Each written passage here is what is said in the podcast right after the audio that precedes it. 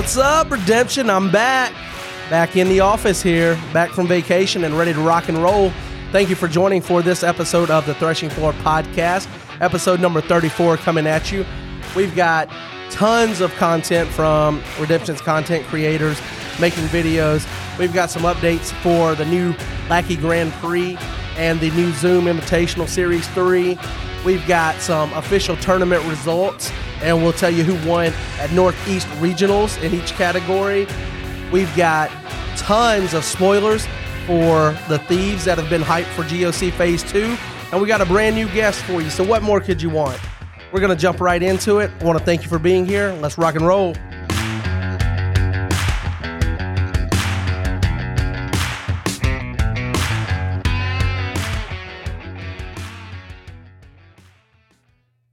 All right, guys. Thank you for joining for the Threshing Floor episode number 34. John Hendricks here, as always, and we've got a brand new guest to the podcast. We've got Mark Valake. How you doing, Mark? I am doing phenomenal now that I'm on the podcast, and I thank you for inviting me on. How are you doing? Doing fantastic. Back from the beach, got me a nice little tan. Got back to the office here, kind of getting back into routine. So, looking forward to, you know, the next little uh, chapter here, I guess, and that's what I'll I'll start the podcast with. I wanted to share a bit of personal news as far as I don't know if you saw it personally, but a while back I mentioned we might be moving warehouses and we were kind of getting ducks in a row for that. Um, so that turned really sour for us. So we signed a lease and then we realized that the building that we were going to be going to, the office that I was excited about, was leased by people that leased the other half of the building. So I was going to be left without an office at all. So as I was coming back from the vaca- from vacation, I had this trepidation because like, where am I going to record the podcast? Because I don't have anywhere at home to, you know, consistently record without interference from the wild animal that I call my son. Um, but then, so come back Monday, you know, and the guys had found out that we don't have an office. We're sharing the bathrooms at this building, and it was supposed to be a secured building with us only having access to it. Completely not what was presented to us when we did the walkthrough, and then we eventually signed a lease. So those people had another building come available yesterday morning, and it's even bigger. So it's fifty thousand square feet instead of forty, which currently we only have about twenty to twenty five thousand square feet somewhere in there. So we were already doing a jump up to 40,000 at the space that we were going to get. We're getting even bigger. The current or the the building that came available yesterday, you know, we'll just call that a blessing from God that it came available. We're going to be moving in at the beginning of July. So July 5th, we'll start the process of getting shipments delivered there. So I am moving and I do have an office. It's going to be about four times the size of my current office. So the podcast will have a place to be recorded. So that is all fantastic. And I've got an even bigger sandbox to play with at the new warehouse. So good vibes only on that front. So that's, I just, I just figured I'd share that to you because I've been kind of worried about where we're going to record the podcast for after we were going to move into this because once you sign a lease, you're usually stuck in a lease, but these people had a different building come available, so they're just letting us transfer the lease to that other building, which is fantastic news. Yes, it is. Sounds like God knows exactly what He's doing, and I get to listen to the podcast every Tuesday, so I am thrilled with that news. Yes, every Tuesday except for this week. It'll be Wednesday this week. So, well, yeah, I guess that's partially my fault. I wasn't available last night, but uh, uh, here no, we are. We're getting her done. Well, we'll blame we'll blame the beach though too. So because I could have did better planning coming back off of the vacation. But anyway, we'll go through a rundown here of recent news that has come out. We've got all of the content creators that are making videos are pretty active this week. We've got a new video from Jaden for his defense to the rescue video that he did a couple of weeks ago. He's got part two, and that is now up. That came out last Thursday. Also, just another shout out that he does have the Iowa State tournament gameplay. I watched some of it live when it first uh, was being streamed, and I'm in the process of going back and watching each round of that Um, I think I'm two or three rounds into that on the replay, and just want to make sure that everyone knows that that is a valuable asset to be able to go and see gameplay from a state tournament and refine your strategy and your deck and your approach to what the meta is shaping up to be as we head toward nationals. So I think everyone should be taking advantage of all of the gameplay footage that is available. So definitely want to thank Jaden for getting some of that for us. And then our buddy, the mad scientist, who claims that I only watch three minutes of his video and then click off, um, Mr. Tyler Stevens. I watched, I, I don't know how far I am into it. I did not finish. I did not finish the video that you posted, but your Simon Spam meta adjustment scary defense video I've watched to the point to where you've gone through talking about the cards and now you're doing the playtest hand. So that's more than three minutes. So we're going to do pats on back for that for me. So make sure you guys check that out. There's some nuggets in there about how to adjust to what you're seeing in the meta and whatnot. And it kind of sparked a an idea for a podcast topic that's going to be coming in next week, more than likely, where I'm going to actually have Tyler come on the podcast and we're going to talk about the process of a deck during tournament season. So you're playing a deck, you believe in this deck, you think this deck could be good at nationals. What's the current or what's the projected path of that deck? How do you use state tournaments, regional tournaments to refine that to get ready for play at nationals? So we're going to be doing that as a podcast topic probably next week. So definitely looking forward to having Tyler back on the podcast for that. No, I'm looking forward to that one. Yeah, I figure we've got a lot of players right now that know how to identify what a really good deck is as far as a basic premise of this deck is good. But then it's the nuances of playing in tournaments and knowing what you're going to see and how to expect and make a meta call and change finer things about the deck just to be in the best shape to compete against a variety of deck types. So definitely wanted to to do that after the idea popped in my head. I was like, that's fantastic. That that seems like what a lot of people in the community could probably use as a resource as they're trying to take that step from intermediate to good player. And then your buddy, Rob M, has Northeast Regionals Type 2 gameplay. I think he tried to get all of the gameplay, but Type 2 was the only one that I think he said was salvageable. And I believe that's what's posted on his channel for gameplay from Northeast Regionals. And in addition to that, he also has a video of a classic game versus rotation. So, classic deck versus a rotation deck. And that game is featuring Paul Endolina. And you can see that on his channel, Rob M Studios on YouTube. Definitely got all of the content creators as far as videos go working. And there's new content from each. So, got a lot to do on the agenda for watching videos for redemption. So make sure you get those videos all all watched because next week they're going to reload you. In fact, Tyler had another video come out today. I'm going to save that to talk about for next week, but it's just like so much when and kind of I guess the conversation that we're going to have with Mark here is being away from the game for a while and coming back back when you played before you took your long break of about a decade or so, videos and, and things like that were probably pretty hard to come by, wouldn't you say?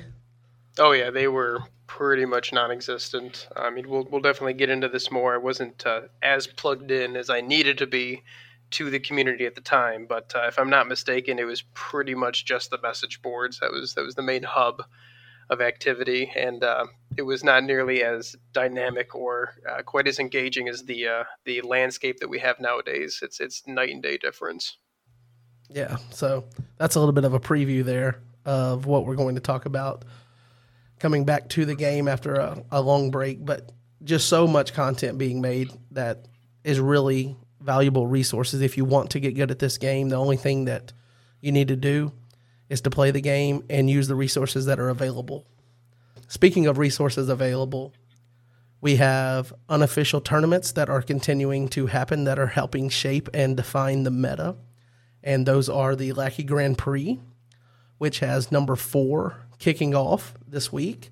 and also the Zoom Invitational Series 3, hosted by Rob M, kicking off.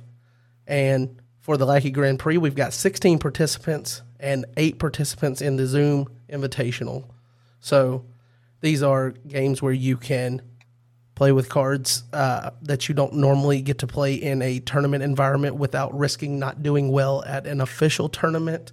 You get a lot of testing done and you get to play against people that maybe you don't play in your play group, things of that nature. So these are very beneficial and it's helping round out and define what the meta is going to be for nationals.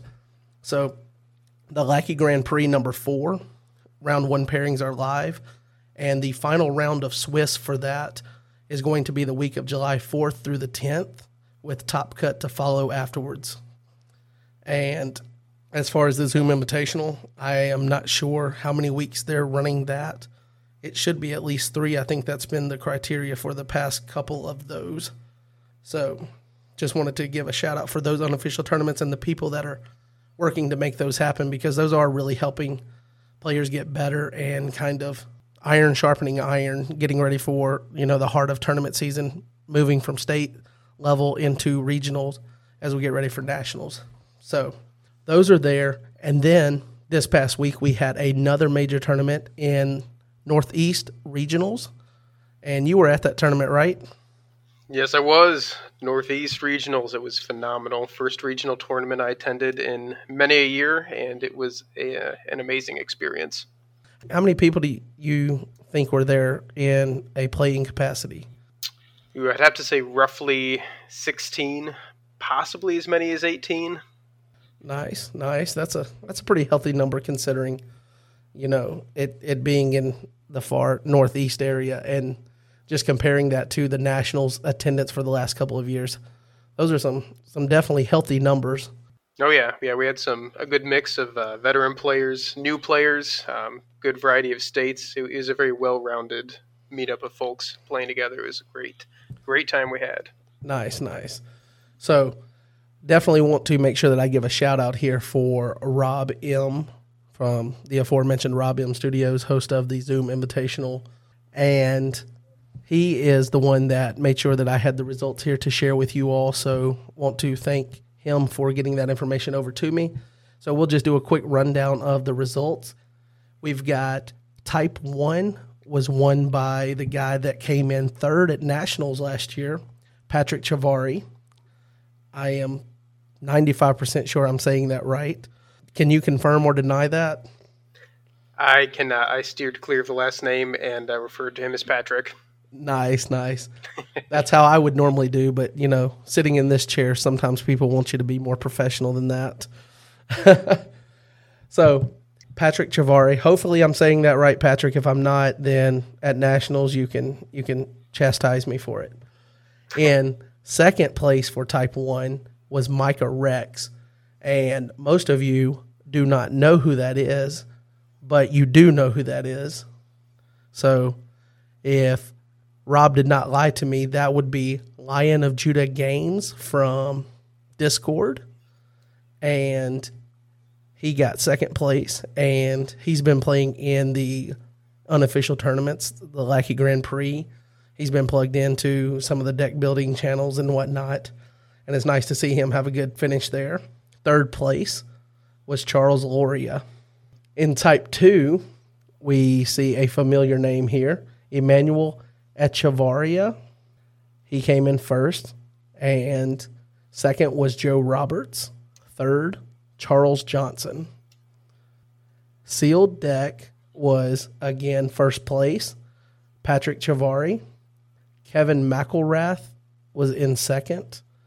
And Charles Loria in third. In booster, we had some guy named Mark Valake came in yeah, first. you did. and second was Emmanuel again, and making his first tournament for the game of redemption, Adam Spurlonga, and he came in third for booster draft. In your first tournament to, to place in a category, that's always fun. How was the booster category there? Did you guys play LOC only or, or just old school? Oh, it was old school multiplayer madness.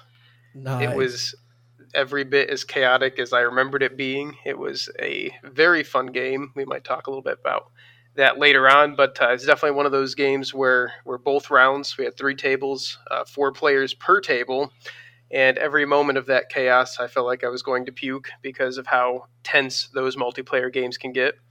But Adam goes by Old Man McGregor on the Discord and uh, a newer player, and he he definitely did a phenomenal job. Absolutely killed it and, and held his own, drafted well.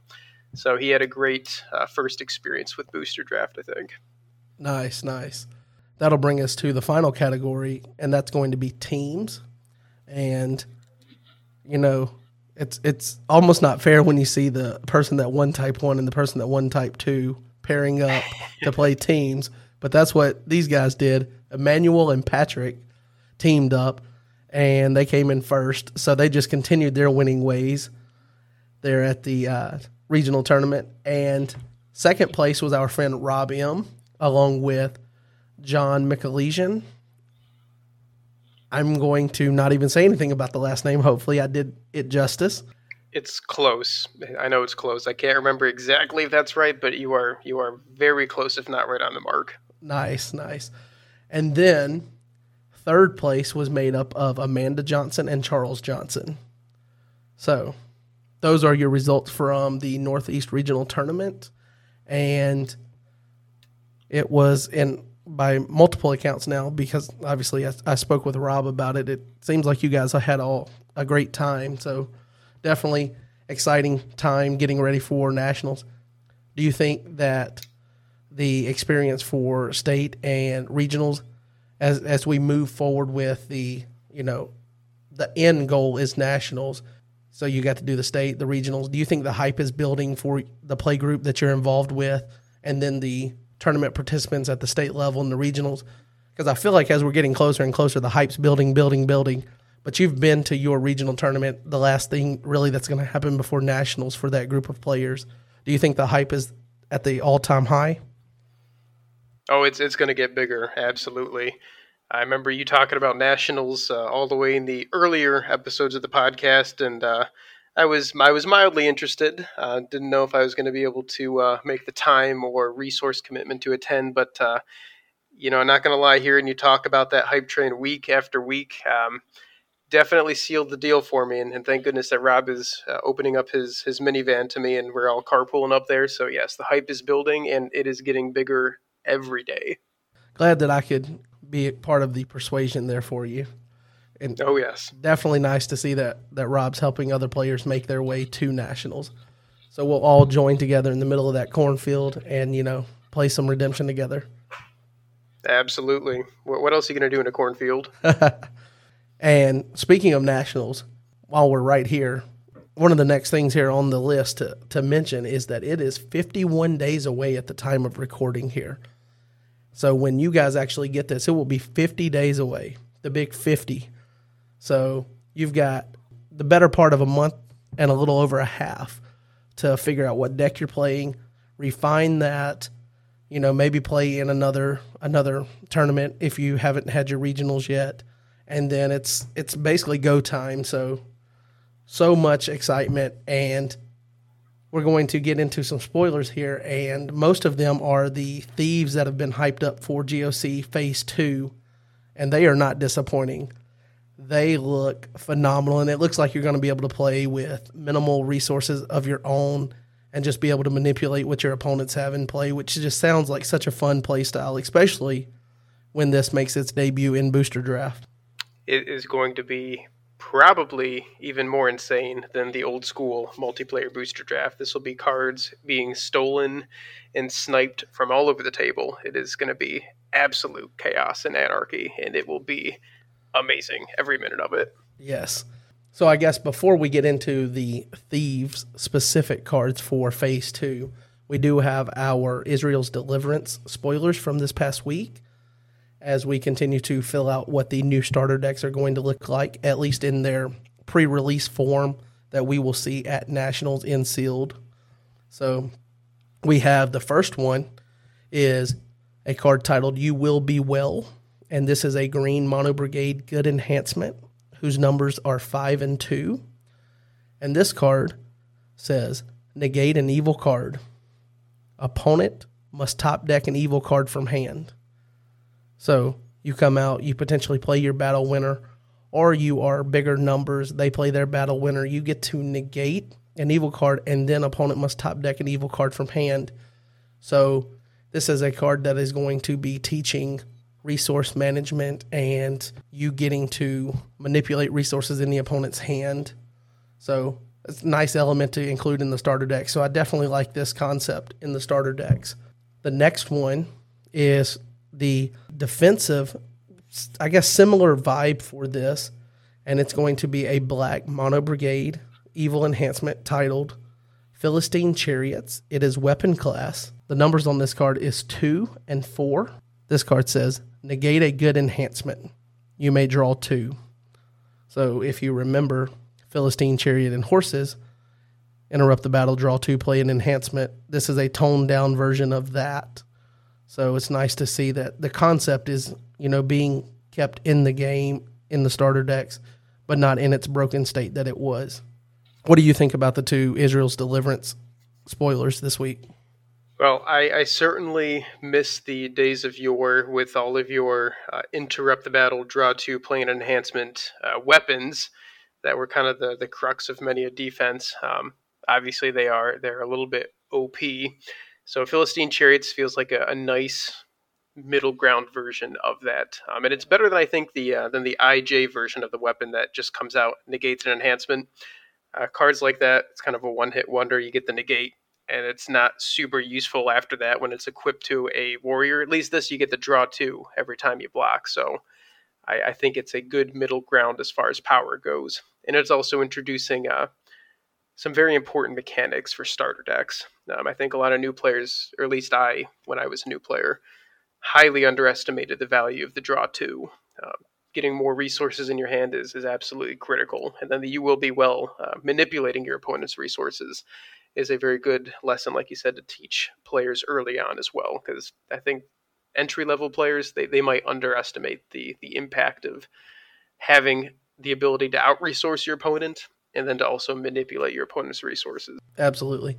I think overall, from what we've seen so far, and I would assume that we're we're closing in on the end of the spoilers for Israel's deliverance because it seems like we've gotten a ton of them already. I can't recall what exactly Gabe said we were at when he was on a couple of weeks ago, but we should be getting toward the end. But we've seen so many mechanics that are included in the starter decks that even, you know, not exploring just card types and different things of that nature, but just the way that you use resources. So your enhancement that negates also gives you a benefit of – top decking an evil card from an opponent's hand, so it gives you a little bit of hand manipulation versus if those were like two separate cards.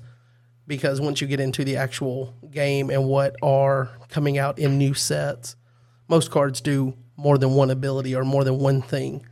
You know, you might have this or this, or you might do this, this, or that, but they usually have more than one use and they're more versatile than just strictly just this one sentence of text. This is what you do. And it's nice to see that some of those elements are being carried over into what will be the new starter decks that will be used to teach kids and new players the game moving forward. Yes, definitely.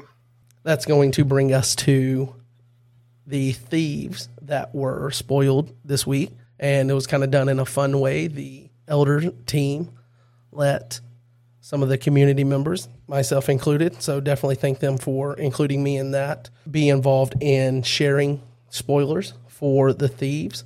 So we've got the main card, which is going to be the fortress that allows you to use the cards that you do take from your opponent, Den of Thieves. And I'll let you go ahead and read that one, Mark, if you want to. Oh, I'm excited for this card.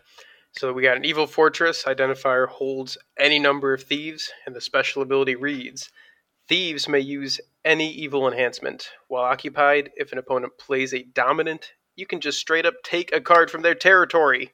If a lone thief blocks, you may take an NT Crimson card from reserve. Yeah. So that thing sounds pretty good to be able to take a card, not a good card, not an evil card.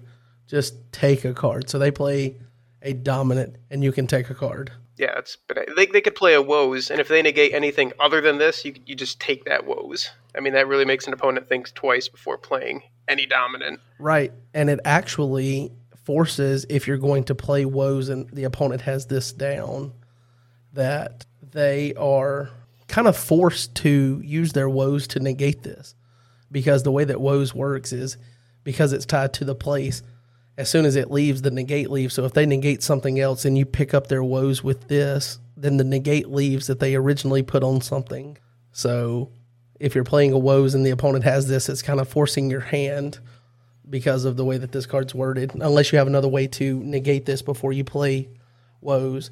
So definitely a little back and forth that you're going to have to be aware of if you see the opponent drop this down in their territory. But it also says the second ability if a lone thief blocks, you may take a New Testament Crimson card from reserve. And I started thinking about there's there's not a ton of really really strong New Testament Crimson cards that you want to grab, you know, except for what's coming out in this set. But then they more than made up for that when you start reading some of the abilities on these cards. So you're not going to be left shorthanded of resources at all with this theme, I don't believe. So the next card we'll get into is called the Thief, and it's got a silhouette of a demon style character from the Cahaba Productions comic books, Archangels. And it looks to be the character that we've used previously for the Deceiver. But again, you don't see that. You just see kind of a silhouette with a, a dark, hazy background. But this is Orange and Crimson Brigade. The numbers are 9 and 10. And it is a demon and a thief. So those are the two identifiers it has. And this guy negates a good card in a territory. If it is a character or enhancement, you may discard a character in territory to take it. So if it is a character or enhancement, you can discard one of your own ter- characters in your own territory to take it. So, at the cost of a character, you can take something from the opponent. And then you may exchange this card with a thief or generic demon from deck or territory. So, this is kind of a Joshua style character for thieves and demons. And I think it's pretty cool. And I, I don't know if anyone else is nerdy enough to find this pretty cool, but at the cost of discarding your own character, you get to take the opponent's card. And the verse that's used for this is the thief comes only to steal, kill, and destroy. So, in order to steal, you must kill and destroy one of your own cards. I thought that was pretty neat that they used kind of that in the ability and represented it.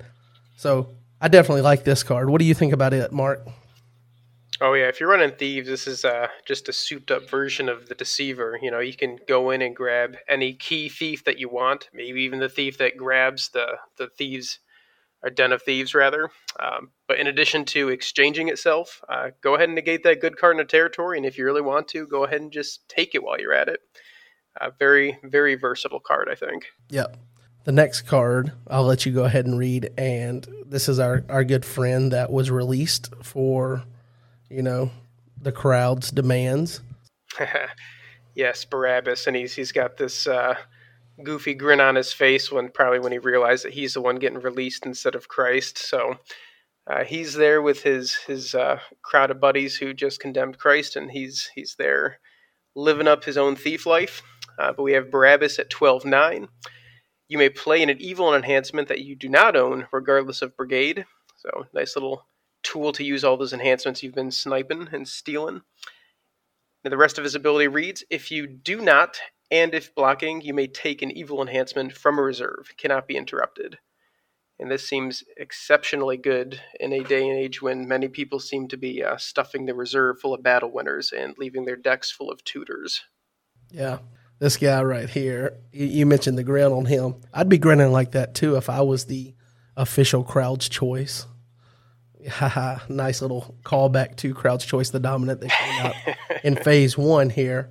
But the fact that he kind of has the Den of Thieves ability to use any evil enhancement tied into his ability. So if you go the thief, you take something that maybe they've played, you know, if it's demons and they have the place uh, enhancements on a previous turn, you could take that, swap to Barabbas, and he could play that card. You know, having that built into his ability. He's CBN, which is always important for you know not being negated after the fact. So definitely think that's a that's a pretty strong character there. The next one we'll get into is called Fence Jumpers, and this is a three three Crimson evil character that has a generic identifier and thief. So it's a generic thief, and this guy says evil New Testament enhancements used by this card are regardless of protect abilities. May band to a generic evil New Testament human. So you're getting the ability to kind of blend things if you choose to do that by banding to any generic evil New Testament human, or if blocking, you may take an enhancement from opponent's discard pile. So they use unsuccessful on you to stall you. Then guess what? You can take it, use one of your characters that has the ability to play it, and play it right back on them. And this guy's 3 3. So he's potentially going to get initiative for you to play one of your own enhancements if you want. And if you happen to have Den of Thieves, then there's a ton of things that you can choose to play depending on what you you have. And it'll it'll be interesting actually knowing that. And I, I guess maybe I should have mentioned this when we went over Den of Thieves. Is it says thieves may use any evil enhancement, not any enhancement that you have taken from your opponent. So it'll be interesting to see if some people play thieves and build it out using enhancements that do not match the characters relying on Den of Thieves to be able to play that, or if they just rely on whatever they take from their opponent so you don't get stuck with a mismatch of character and enhancement where you can't play it. What do you think about fence jumpers? I think fence jumpers is actually got some decent synergy with um, the idea of the the heretics. I know it's heretics um, came out after I stopped playing, and they're they're actually considered probably a little bit old news by now.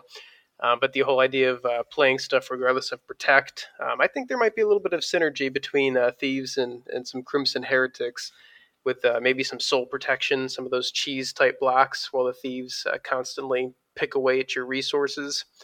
I, th- I think this guy might help with something along those lines. I never, I guess those came out after you stopped playing, and they were kind of, you know, getting passed by by the time I started playing. So I don't know much about heretics. So now I'm going to have to get on your turn games or something and, and look up some heretics to see what what these connections are.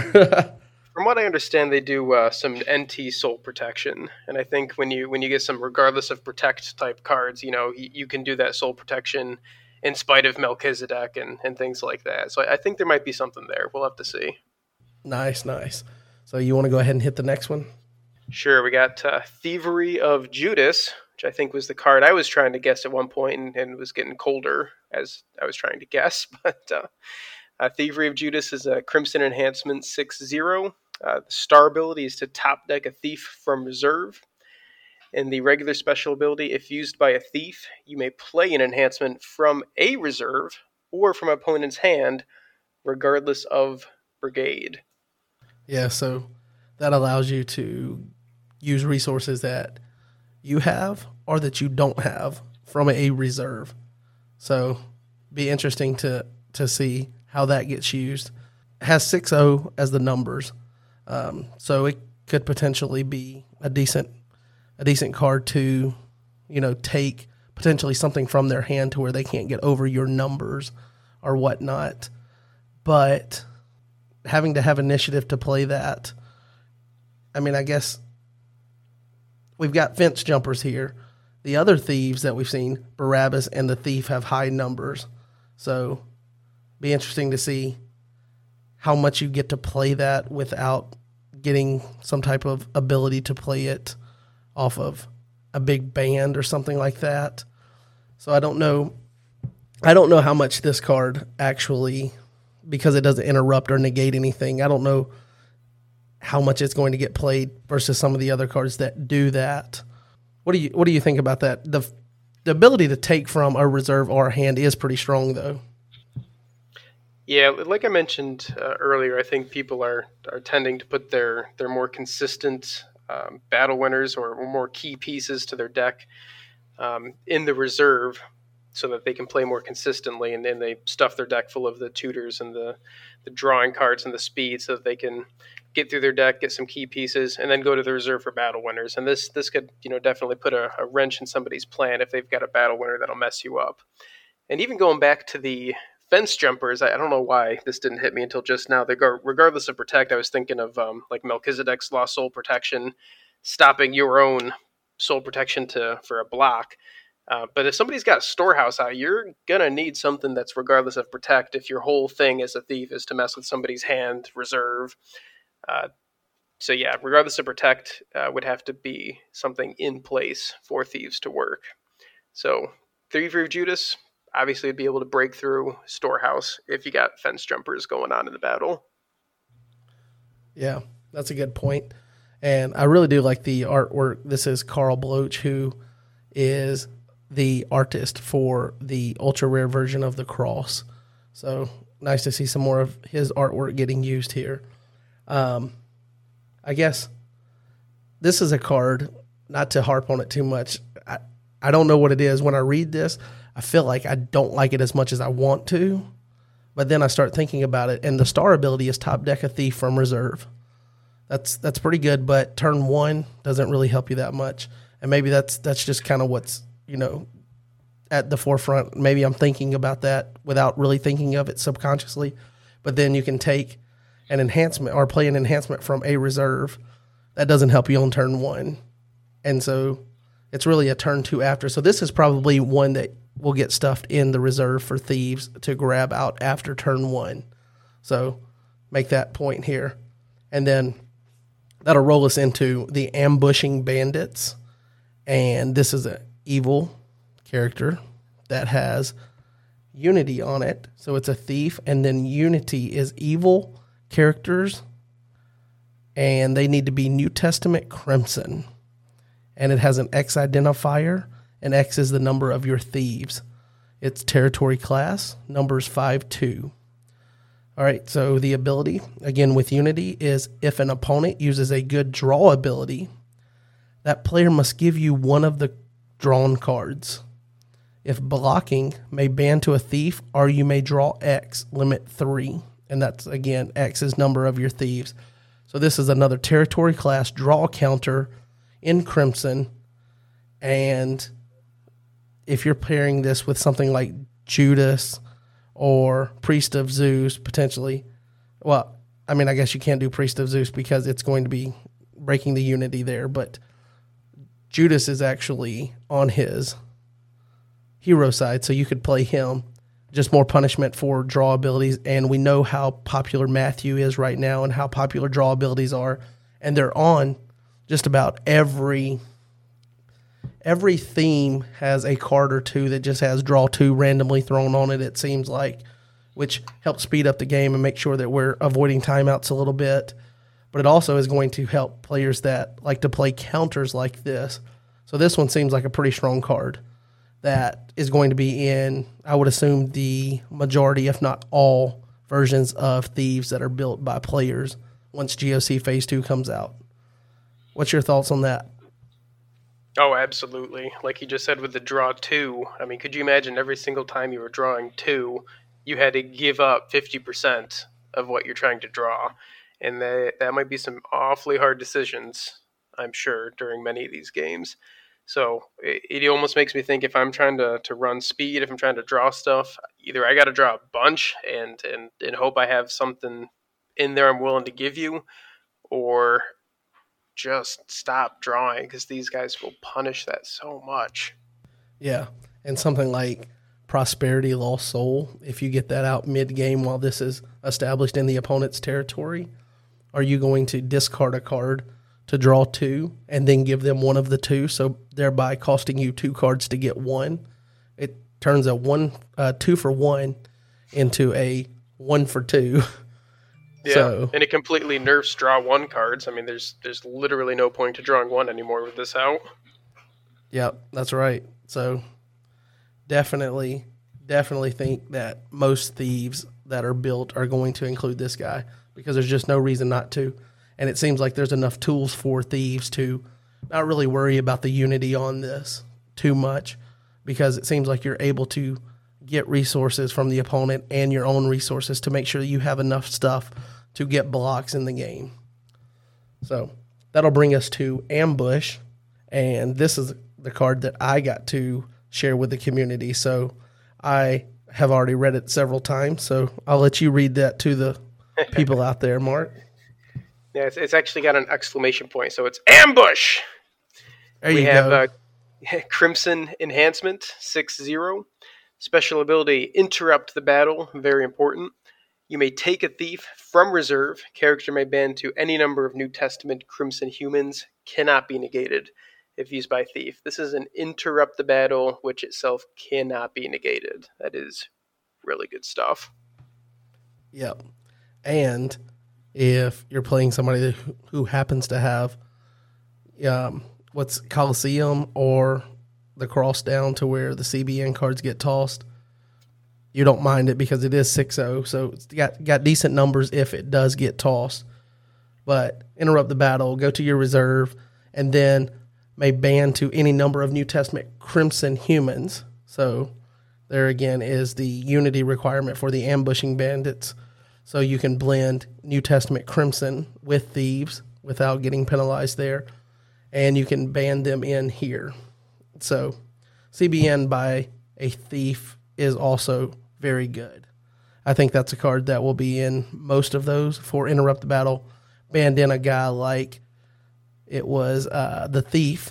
Yeah, that's that's who it was that negates a good card in a territory and then exchanges. So you could have him in territory, interrupt the battle, band to him, go to your deck to get, grab another guy out. So a lot of versatil, uh, versatility with that and options to bring in extra blockers.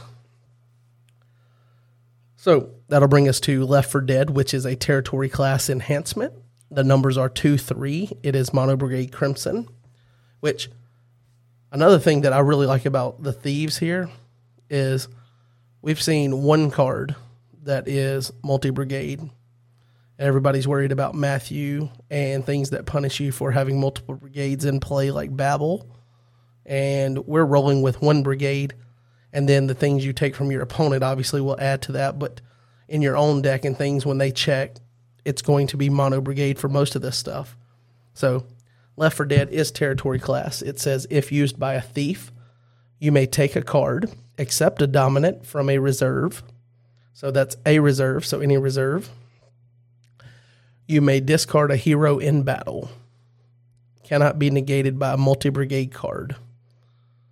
And that's pretty that's pretty important because cannot be negated by a multi-brigade card. This is territory class. If they drop Moses down, that negates cards. Moses is multi-brigade. This is CBN, so you can still go to their reserve and take a card if used by a thief. Pretty good card all around, I think. What do you think, Mark? Yeah, I think this will actually uh, pair. I mean, obviously it works with thieves, but I think it'll it'll pair nicely with uh, maybe an NT gold offense too. I mean, think if about NT gold characters going out, constantly hitting your opponent's deck and reserving stuff. Uh, maybe you hit something pretty decent you wanna you wanna take from their reserve now that you've stuffed it in there, so you can you can assault their hand, you can assault their reserve, you can assault their deck, both on the offensive and defensive side. So I think there could be some pretty some pretty brutal resource manipulation if you were to pair NT Gold with NT Crimson. Yeah. Speaking of that, at the Tennessee State tournament, I got to uh, observe the last few minutes of a game between Chris using New Testament gold paired with evil gold, which is mostly the Egyptians, against Sean Oh. from his play group. And he had just a row of cards and it's like just a ton of cards and he's like these are the cards that I've reserved this turn. These are the cards I've discarded. These are the cards that are removed from play. And it was just like so much resource manipulation and it it looked like it would be a fun thing to play. And so you get to troll your opponent a little bit by manipulating their resources with New Testament gold and with the mill strategies. And now you pair in some thieves to kind of blend in that if you can. Or if you just play thieves on their own, you get to troll the opponent by using their own cards against them. Redemption's going to get get pretty wild in the next year, I think. So, oh yeah, absolutely. Especially uh, thief on thief decks. That's that's just going to be one crazy back and forth between those two decks. Oh yeah, that'll be interesting in the mirror match to see if they almost penalize themselves by having enhancements that just take enhancements from the opponent to where I play this, I take something from you, but it only takes something from you because you're playing the same thing I'm playing instead of having the potential battle winners that you're taking from the opponent. So be interesting to see how mirror matches line up with thieves on thieves. But if thieves are jumping fences, if they are ambushing people, if they are leaving people for dead, they're also going to want to rob the temple. So that's going to bring us to Temple Thieves, which is a Crimson Mono Brigade evil character that is generic and thief identifier. And the numbers are 6 6. And this card negates a good card. So that's the first sentence of the ability. So ambush, interrupt, and band. Interrupt and negate a good card. But the rest of the ability is if blocking, you may take an artifact or animal from opponent. If you do not, you may play a thief or den of thieves from deck. Cannot be negated. And this is the one that you hinted at before that searches out den of thieves and puts it in play or whatnot. So temple thieves are definitely going to be in thieves if you build them because it's that extra tutor for den of thieves but if if anything else, like it's your interrupt and bring in guy, while you're still staying in just the one mono brigade crimson. So pretty good, pretty good character there, I think. And definitely in type two, being able to use multiple of these to increase your chances of getting Den of Thieves out of your deck. That's going to be very important. So I think Temple Thieves is pretty strong.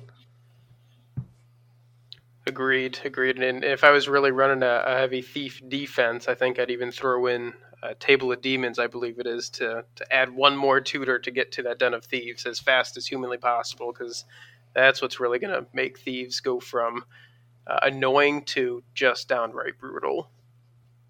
Yep.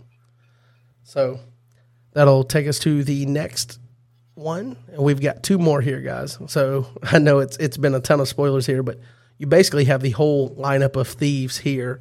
Plus, you know, we've seen a couple sprinkled out, like the Highwayman before, that are going to fit in here with a nice draw boost. But we've got two more enhancements here. You want to go ahead and run over that first one? Sure. We got Stolen Treasures, 5 0 Mono Brigade Crimson Evil Enhancement. It does have a unity condition of evil characters in battle, must be thieves, so don't be playing this on your heretics.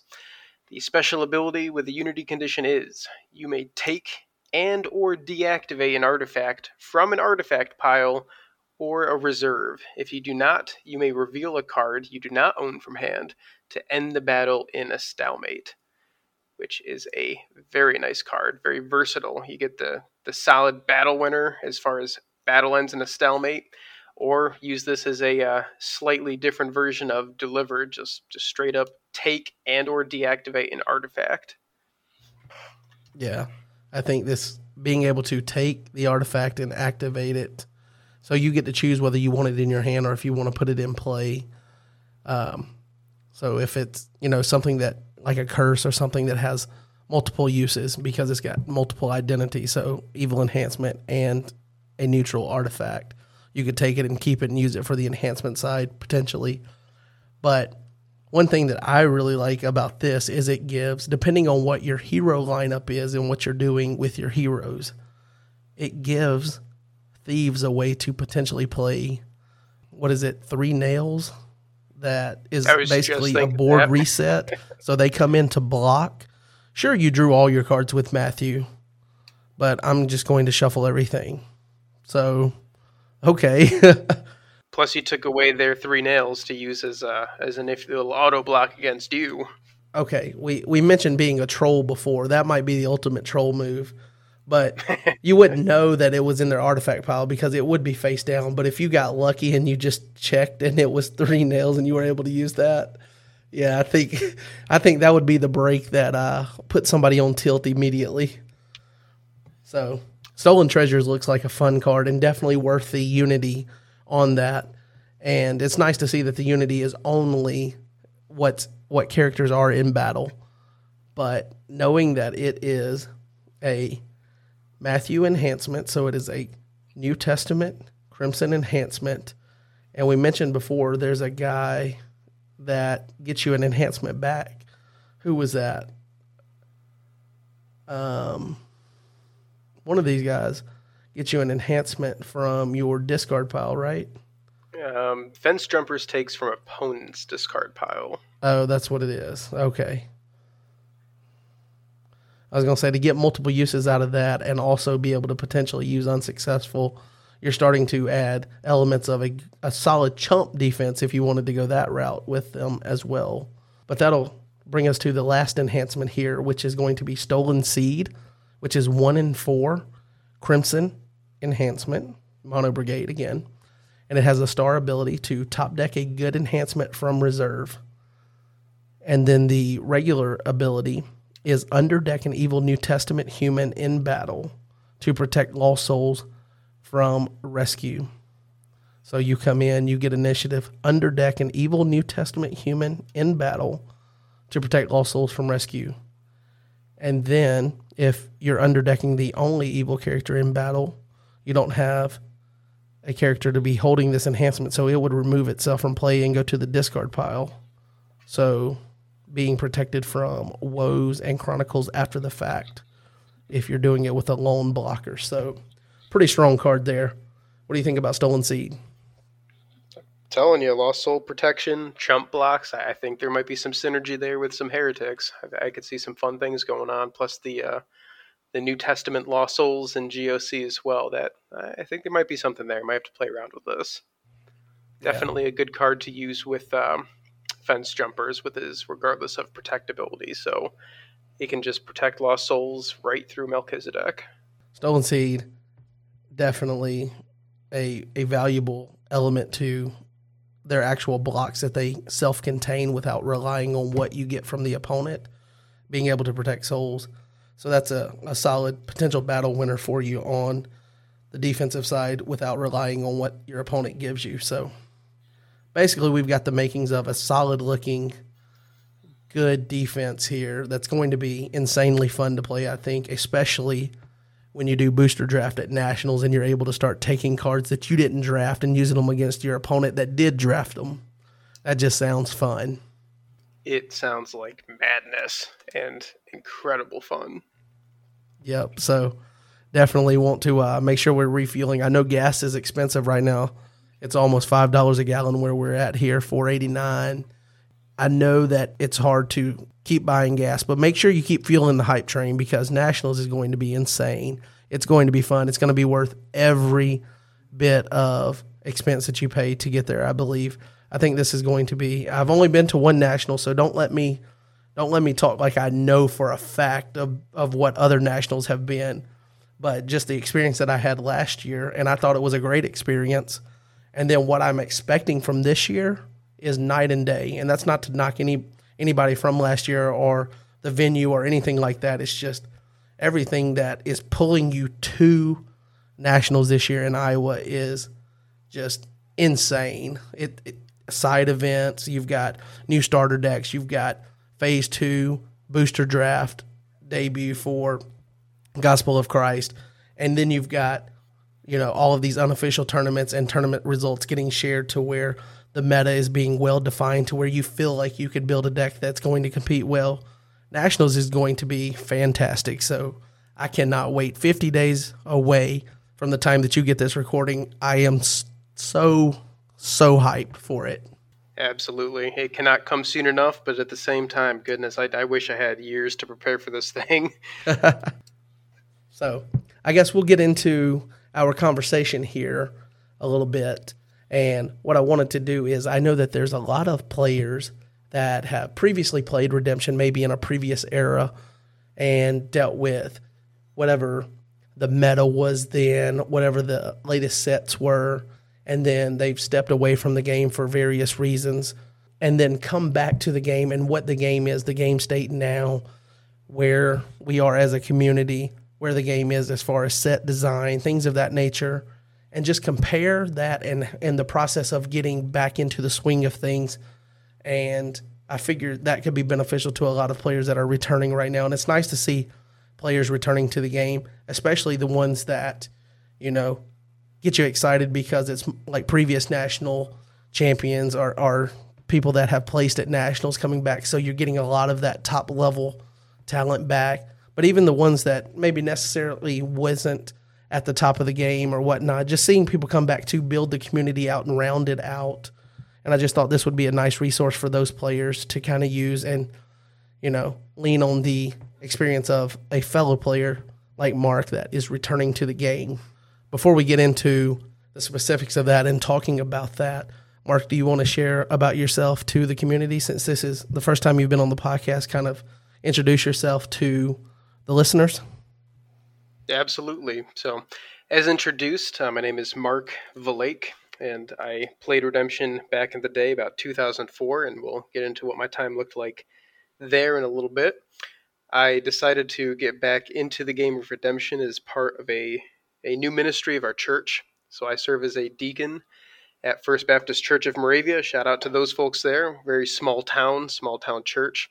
Uh, but we are very much dedicated to the Word of God and getting the gospel into our local community. And you know, COVID hit, so I thought, you know, people are are not doing the things they used to be doing. Right? We're not running around with uh, youth groups and everybody sweating and breathing all over each other. So, so maybe there's something else we can do. And and that's where I had the the idea of this game that I used to play way back when. And uh, we're a few months into our play group. It is uh, led by myself, my lovely wife, Jalissa, Zach and Kim. They're another husband and wife couple. Um, Zach actually did extremely well at the New York State tournament, so he, he used to play by uh, play back in the day as well, a long time ago. Uh, similar to me, I actually got his perspective on some of these questions, and he rejoined the game, and I kind of retaught him how to play, and we're both getting up to speed. And I got to give one last uh, shout out and congratulations to a very dedicated uh, play group uh, Ben, Luke, David, Mike, Dan. Uh, these are the folks that we see every other week, every other Thursday at our church to meet, to recruit new players, to learn how to play the game, to study God's word through the game as well. So this this is really my my mission now. I used to play Redemption and host tournaments and was a pretty avid player back in the day, but it was it was mostly just a, a game, something fun. I, I enjoy CCGs, and this type of thing, but but now it's definitely uh, more than that. I think God is using it to do something uh, much more important, and and it's great that uh, this is a fun and creative way to get the Word of God into the lives of the folks at our church, um, adults and kids. We've got a great age group, and especially to unchurched folks in our community. That's that's really why we're doing it. I love the uh, shirt that Rob wore to Northeast Regional Tournament. Uh, Lost souls matter, and that is absolutely true. Definitely uh, nice to hear that you've got a good start to your play group coming back to the game, and I guess we'll we'll just kind of ask some questions here, and you know, basically compare previously to now, and and see what the process is to. You mentioned getting up to speed with what the game currently is and what it presents as options for being a player of the game. So, what's the process been like from the time that you returned? You you decided to check it out. You looked into it and found out. I, I'm guessing that a lot of people. I don't know if you had the same thought, but a lot of people are like, I wonder if that game is even still around. And then they look into it and they find out it is, and there's new sets coming out, and it's all, almost like a bit of a shock that it's still around. Did you have that, or did you know it was still around? I suspected it might still be around. Um, I, I was hoping it was, but I was not convinced. I was not sure if the game had uh, declined in its old age, being the second oldest CCG, or if it had grown. And uh, much to my, my surprise and excitement, it seems to have grown considerably and is in a much, uh, much better place. And, and, really, I shouldn't be surprised at all because um, I knew Mr. Miyota. I know he wants us using his uh, his Discord name, but he he was really responsible for getting our uh, original play group that I was part of when I first started playing off the ground. And I was like, if, if this guy is still involved in Redemption, there, there's no way it's gotten smaller. It, it had to have gotten bigger, and, and sure enough, it has. Yeah, and you mentioned Mr. Miyota, and I'll I'll use that name for him just to to stay uniform here. But he's got enough personality that that you don't come in contact with that and not at least check out what he's trying to sell you. You know what I mean? Absolutely, he got me hooked. And for those of you that are listening and know exactly who we're talking about, make sure this is just me putting out the feelers that at nationals we will be doing some collaboration stories. So I'll be collecting stories. So favorite stories for Mr. Miyota and compiling those into an episode for the podcast to shout him out and all of the impact that he's had on the game. Speaking of him, you know, growing the game and, and whatnot, he is part of the driving force to get the game in with Royal Rangers, which is showing some growth for the younger players and getting them involved with it. So definitely he is still very vigorous with, you know, reaching out and trying to grow the game to new players. So definitely glad to have him part of the community and enjoyed meeting him last year at Nationals for the first time. So definitely, definitely a strong part of the community there. But what what do you think the process for getting back into the game and getting up to speed with being able to go to a tournament and win booster draft? What has that process been like overall from you know day one to now? Well, day one of research, lots and lots of online research, and uh, much to my surprise and uh, enlighten, uh, enlightenment and, and elation, really, there's there's actually a lot of good online resources now. Uh, this was not at all something that was a thing back in the day. There there really weren't that many great online resources back then. Uh, there there were a few, but uh, not very mainstream, not not as thorough as nowadays. So once I got a, a feel for the game, and I, I, really decided to, to get involved in this. Um, I got uh, hooked up with Your Turn Games. I got set up with a, deck with Derek. In fact, I, I sent him an email and was asking him some questions about a purchase. And um, true to being a member of this community, he uh, actually responds with a request to call. So we, we called, we chat. He wants to know, you know, how I got in the game, and he definitely got me set up and, and worked with me getting some cards into my hand, rotation cards. Uh, Land of Redemption is another amazing resource. The the many YouTube channels, all that stuff was extremely helpful. So that was that was a big step one. So back in the day, I was also a semi-active member in the message boards, and again, that was that was kind of the main information hub. Um, I wasn't as active on there as I probably uh, should have been. It would have been much better for my competitive play if I had, but I knew it was around, and I could see from cactus that the message boards was still a thing so i decided to hop on there and, and see how to how exactly to get plugged into the community and, and who can point me in the right direction and where do i go from here. Didn't even know the discord was a thing at the time. So immediately after putting in my new profile into the the message boards of course mr Miota sends me a message in his his usual passionate enthusiasm and, and welcomed me back with open arms and uh, definitely pointed me in the right direction. Got me hooked up with Rob Mule, who was less than two hours away from me and hosts tournaments regularly. And uh, to be honest, getting reacclimated to the game would not have happened as easily. It might not have happened at all without the resources that are constantly being created and refined by the community and the constant help that that I was able to take advantage of. It was it was a huge benefit. And actually, Rob's tournament uh, district in the fall was the first uh, real gameplay experience that I had after more than a decade of, of being out of things, and it was a a great reentry into the game and and being able to get on Discord and chat with everybody from the elders to other new players. It's it's been quite an experience. So a lot of available avenues for you coming back into the game, and that's definitely something that I think the community does really well with, especially now.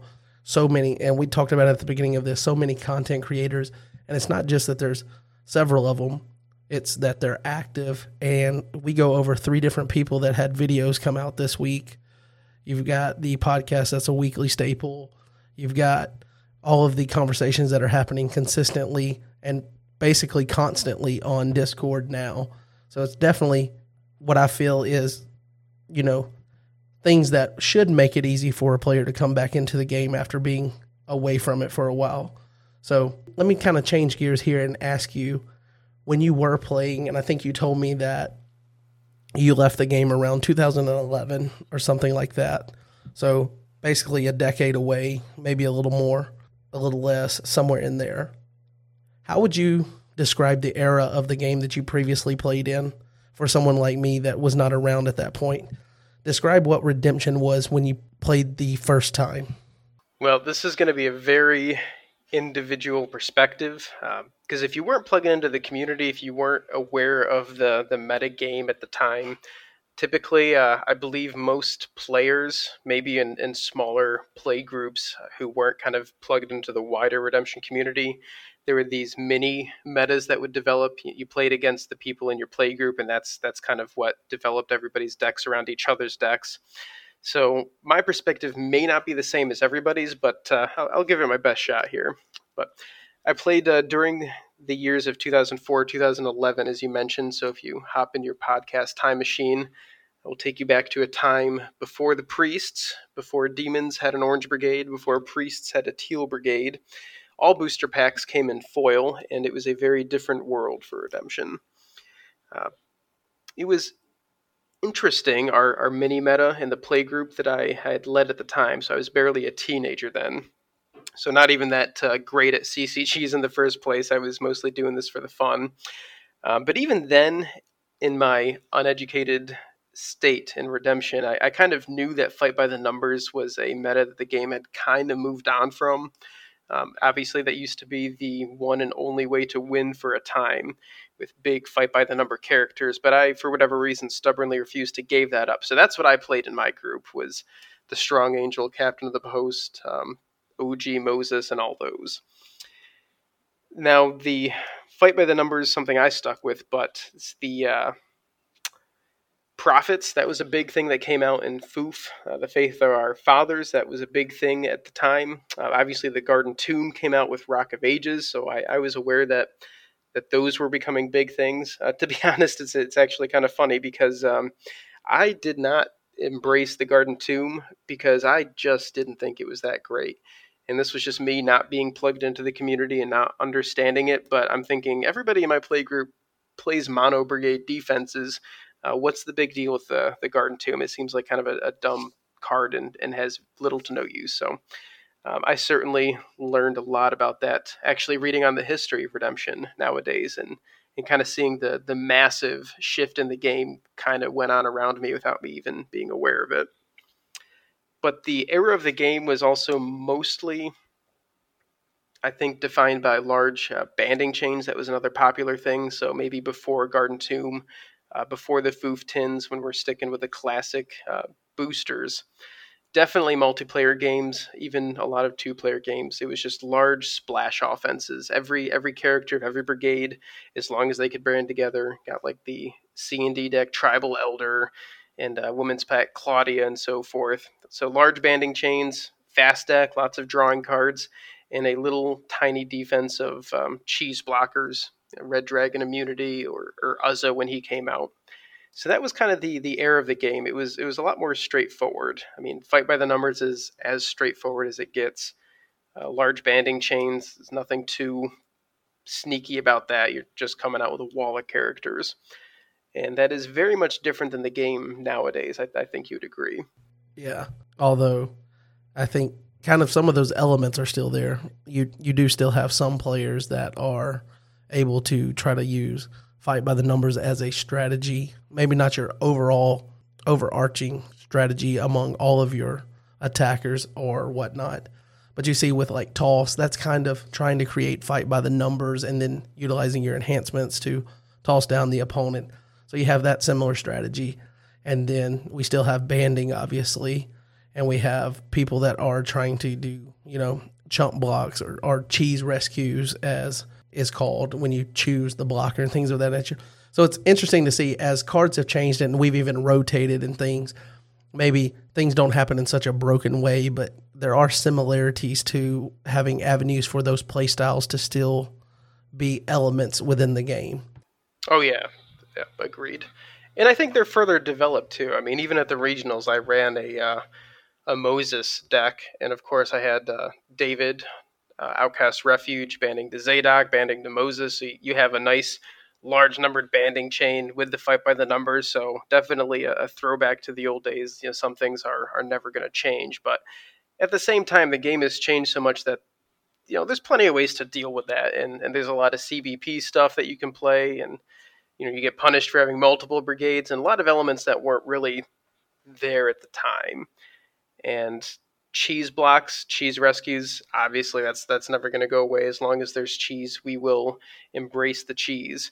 Uh, however, I, I'm seeing more decks have a little bit more balance to them. I think back in the day it was definitely offense heavy. You had the smallest possible defense to hold off an opponent just long enough for, for you to win before you had a chance to lose. And I think that's obviously still around, but it's cool to see more actual battle interactions.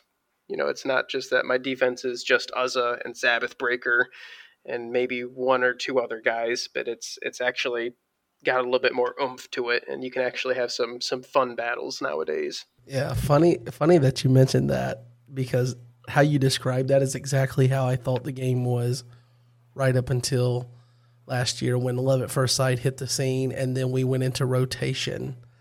I think it was speed was definitely king and you you saw people they would run like deceiver foreign wives and one maybe two other evil characters like Uzza being one of them Oh, and yeah. maybe two enhancements, and one of those was wages to grab your dominance.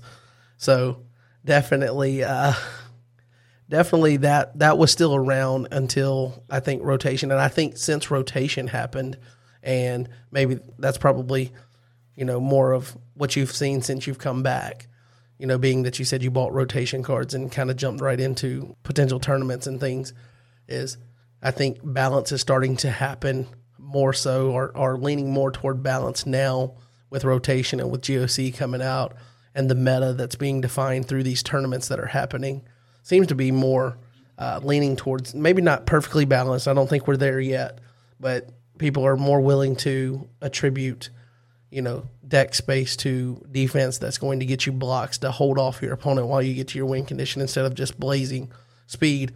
But I think also that's coming because you're not having to build your deck with intense blazing speed because you have draw abilities that are, you know, just whether you're trying to build your deck for speed, speed is, you know, built into the set as a design piece now. And that's probably because of all the timeouts and things of that nature. How would you describe the, or what would you say are the main differences between the era? So you, you mentioned some of the things that like play style or whatnot, but overall, like even community wise or, or who you played with back then, what do you think the differences are or the vibe around the game and being a redemption player back 2004 to 2011 versus now? Well, I'll say one gameplay uh, difference that the game has undergone that I noticed very quickly is the importance of the prep phase and the length of the prep phase, particularly your turn one prep phase.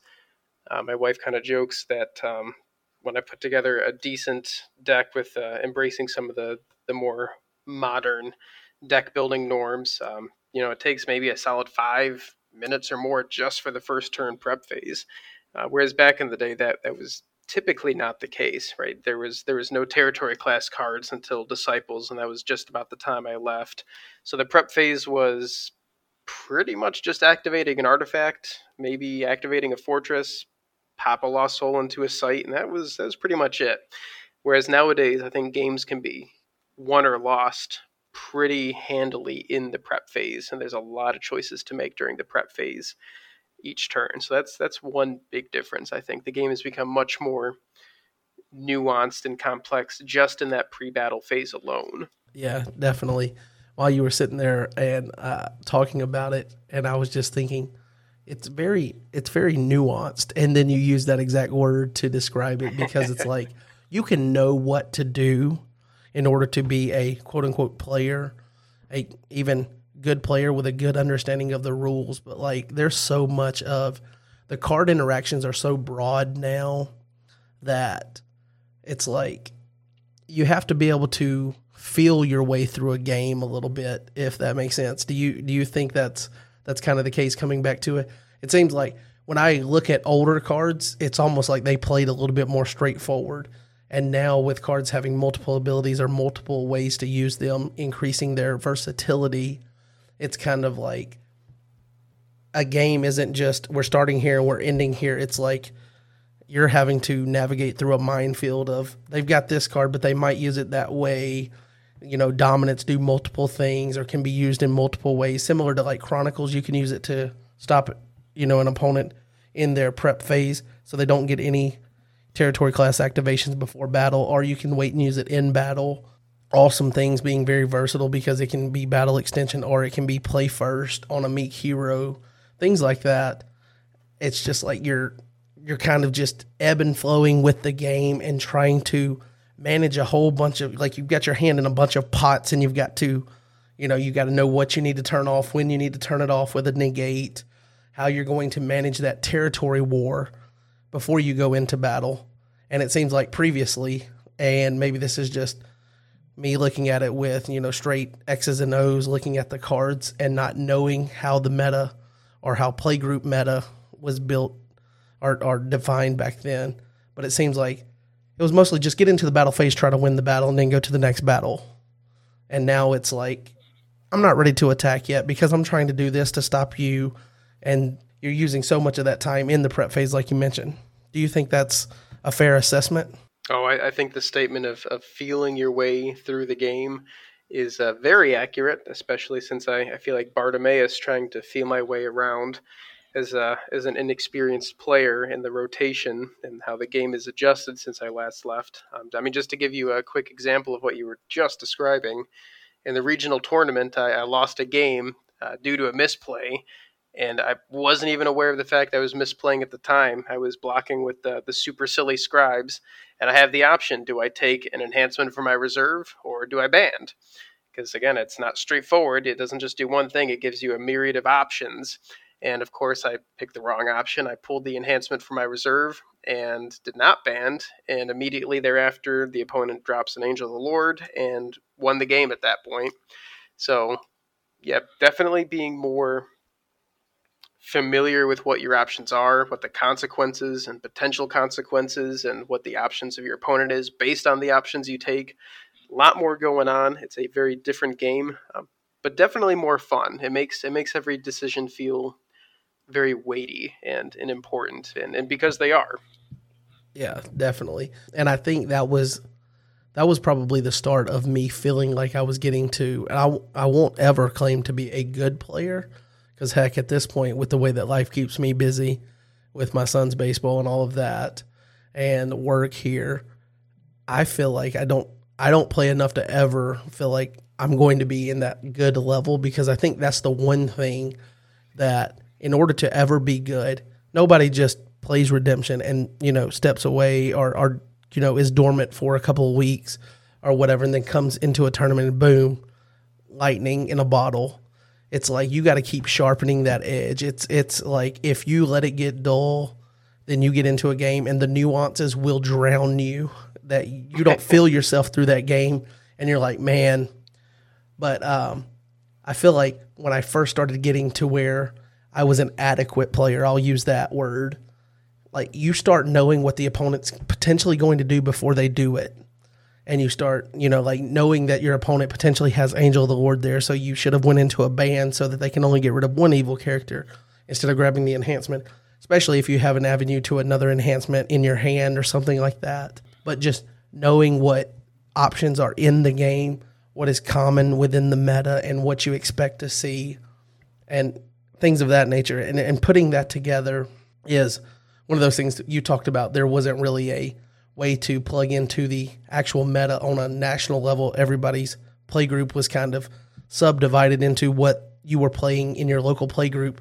So I'm sure when you went to nationals, you had no idea what you were going to see. And I feel like that's completely different than now because if you go to national, if nationals were tomorrow, I think we would know a handful of decks that we're expecting to see, and they would be prevalent, and they would be you know things that you could plan your deck around and kind of have an idea of. And I think that comes back to the community, the resources that we have available, and everyone being willing to share information. And I think that's that's probably a huge improvement for someone that's coming back to the game versus what it used to be. And uh, it lets you plug in and try to advance to that level to where you know kind of how to feel yourself through that game.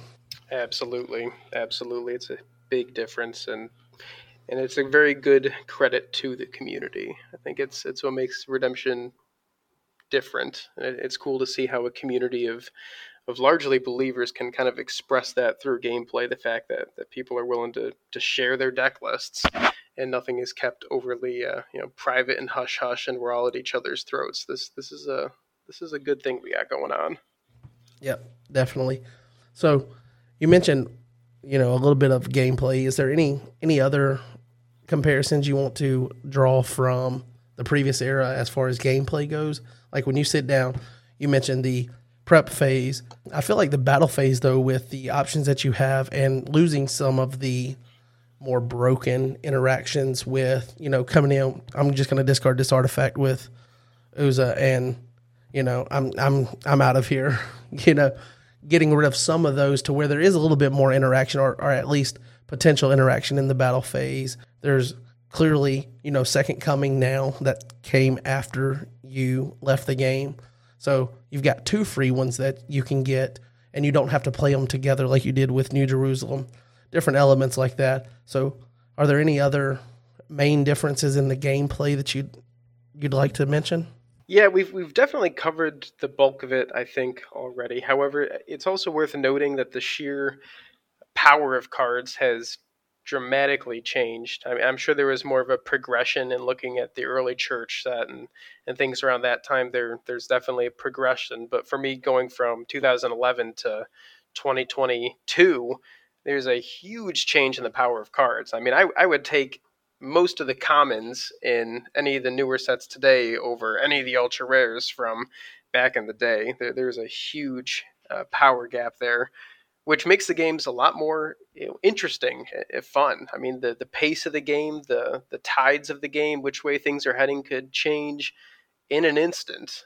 Before, if you gave up a lost soul or two at the beginning of the game and your opponent had that one or two lost soul advantage, uh, sure, it's it's still a, a, huge hill to overcome even now, but uh, back then your fate was pretty much sealed unless there was some major soul drought going on. Um, whereas today, you you could come back with a couple of well played cards and, and, things can change very quickly. So I think that's it's good for the game. It's definitely a change. And actually, uh, Zach had a couple of notes here as well because again, he he used to play. Um, I think just with his brother back in the day, but now he's getting involved, and he has that same huge gap, you know, like 2000, mid 2000s to 2021 version of cards. And he did make note of the fact that uh, the newer cards seemed broken at first, but you know, when you view it with the overall meta, it's clear what the design is meant to do. The cards um, seem like they have more of a, a, purpose. There's more flexibility to them, especially with the dual alignment cards, which was never a thing when I was playing originally. I guess, except for philosophy, but that didn't even do anything. And Saul Paul, which you only saw in heroless decks. So I, I, actually like how he summed up that whole point. Uh, cards today just seem less janky and more intentional, and that is uh, very much, I think, an accurate statement. Yeah, I guess what you're um, what you're alluding to there with some of the older cards, or what what Zach is alluding to, is some of the older cards, like when I first got into the game and I looked up, oh, you can get these cards, they're super cheap. So I can invest in all these super cheap cards and then you start reading them and these cards suck. and it's it's it's not that they it's not that they, you know, suck on merit of like when they came out originally.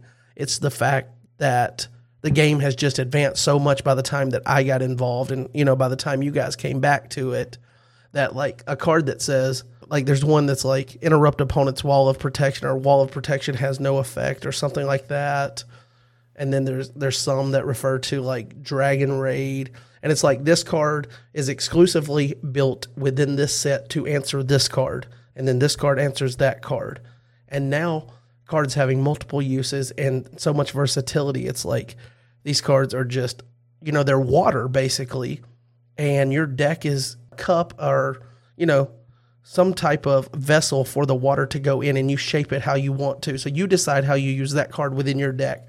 For example, one of our cards that was just spoiled, everyone that's playing Left for Dead. Left for Dead is a territory class card. It's the one that lets you take a card except a dominant from a reserve, You may discard a hero in battle, cannot be negated by a multi brigade card. Territory class again, so you can play it outside of battle. Everybody that plays that card won't play it the same way, and you won't play it the same way in every game that you play it over the course of a tournament because that card is water for whatever situation you need. And it's like it can tutor out something that you need from your reserve if used by a thief. So you can grab a card that you need, and it takes any card, so it could grab you a consistency piece that lets you get to a hero or get to a battle winner for your offense. Or you can use it to take some resource from your opponent. And it's just like the cards now, when you talk about that power level, yeah, it does seem broken at first, but it also the cards are are more like I would I would like liken them to water and your deck is just a vessel that you know is shaped by how you use those cards and the cards are shaped by how you use them within your deck and I don't think cards were. I think cards were more rigid previously. Would you Would you agree with that assessment of, you know, cards then and now? Oh, absolutely. Yes. Yeah, they were much more um, focused, and I mean, you gave the examples of Wall of Protection and, and Dragon Raid, which were at least, you know, somewhat versatile cards in that you know they didn't only work in one type of deck, but a lot of the apostles cards and some of the patriarchs cards sometimes they would just target one specific character and it wasn't even a good character that anybody in the right mind would put in a deck in the first place. So it, seems like that the uh, the card design has come a, a, long way to to encourage some some more dynamic gameplay. Uh, like I said, uh, less janky and, and more intentional as far as the design goes.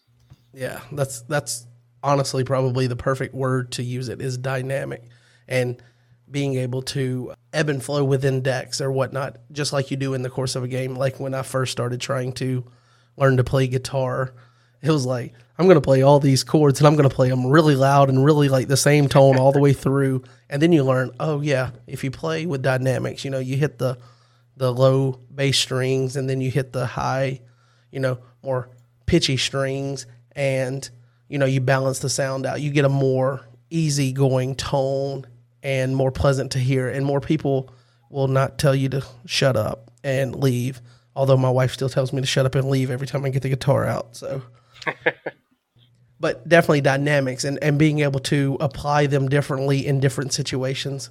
So, you mentioned that set design, and I guess we'll just we'll use that to say set design is obviously coming from the leadership team that the game has in place.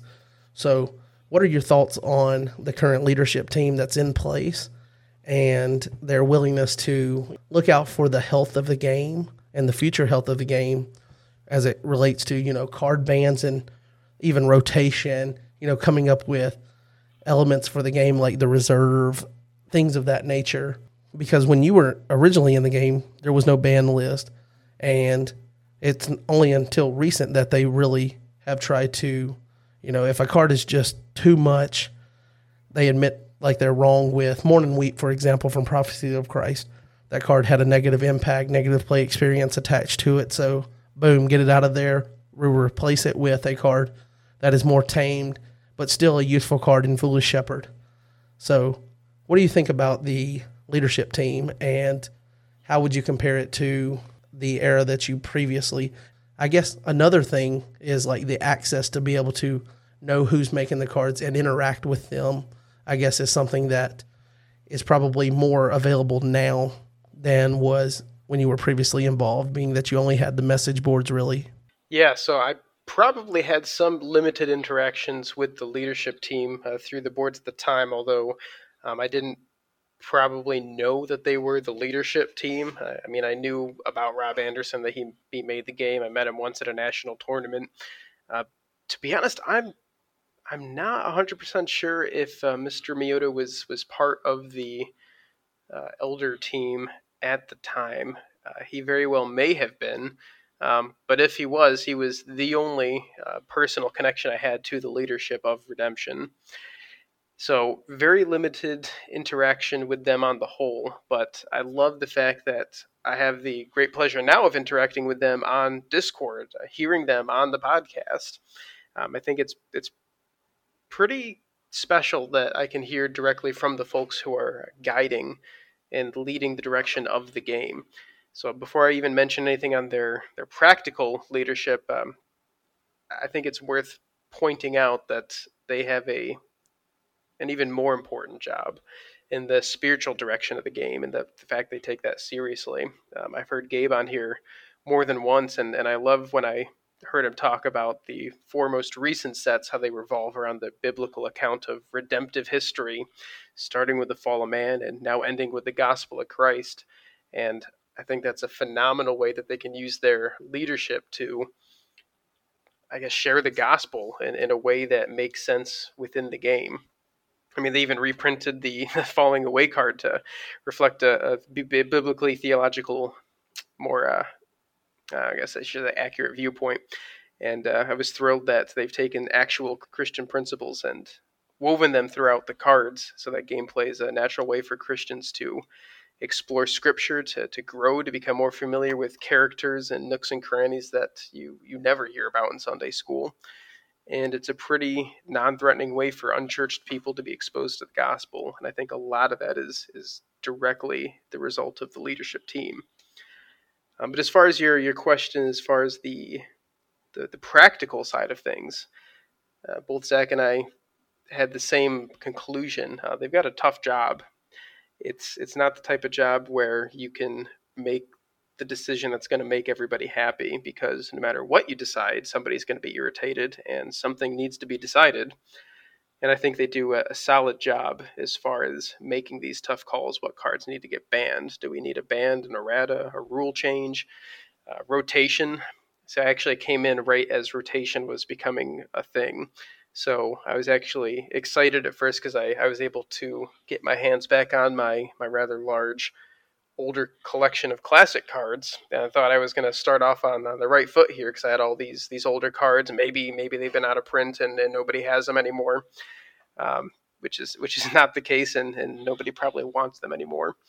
Uh, but I heard about rotation. As soon as I get on the message boards, I, I, find out that this collection of cards that I just got back into my possession is uh, now no longer tournament legal. But after hearing how the leadership explained it, it was pretty clear to me, at least, that it was the right call. I mean, we want the game to be healthy, we want it to be fun, playable.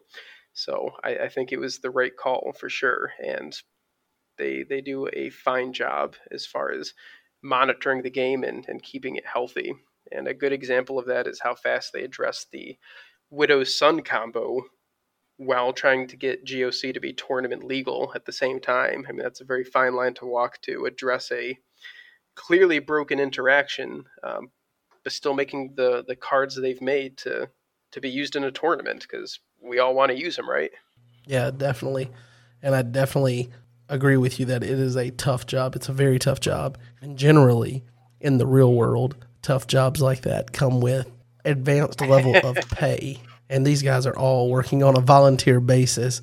So I think definitely, you know, as a community, we should continue to grant them a little bit of grace as it comes to that. And just knowing, though, that they're willing to admit when something isn't, you know, quite right and knowing that they're trying to get the right fix, not just a fix, because I feel like in the past, just because looking at some of the erratas for a card like a new beginning, the uh, I think it was from Patriarchs, maybe. Oh yeah, the enhancement, multiple erratas. How many times it's been errated to the point to where it came up in a tournament that I actually won last year.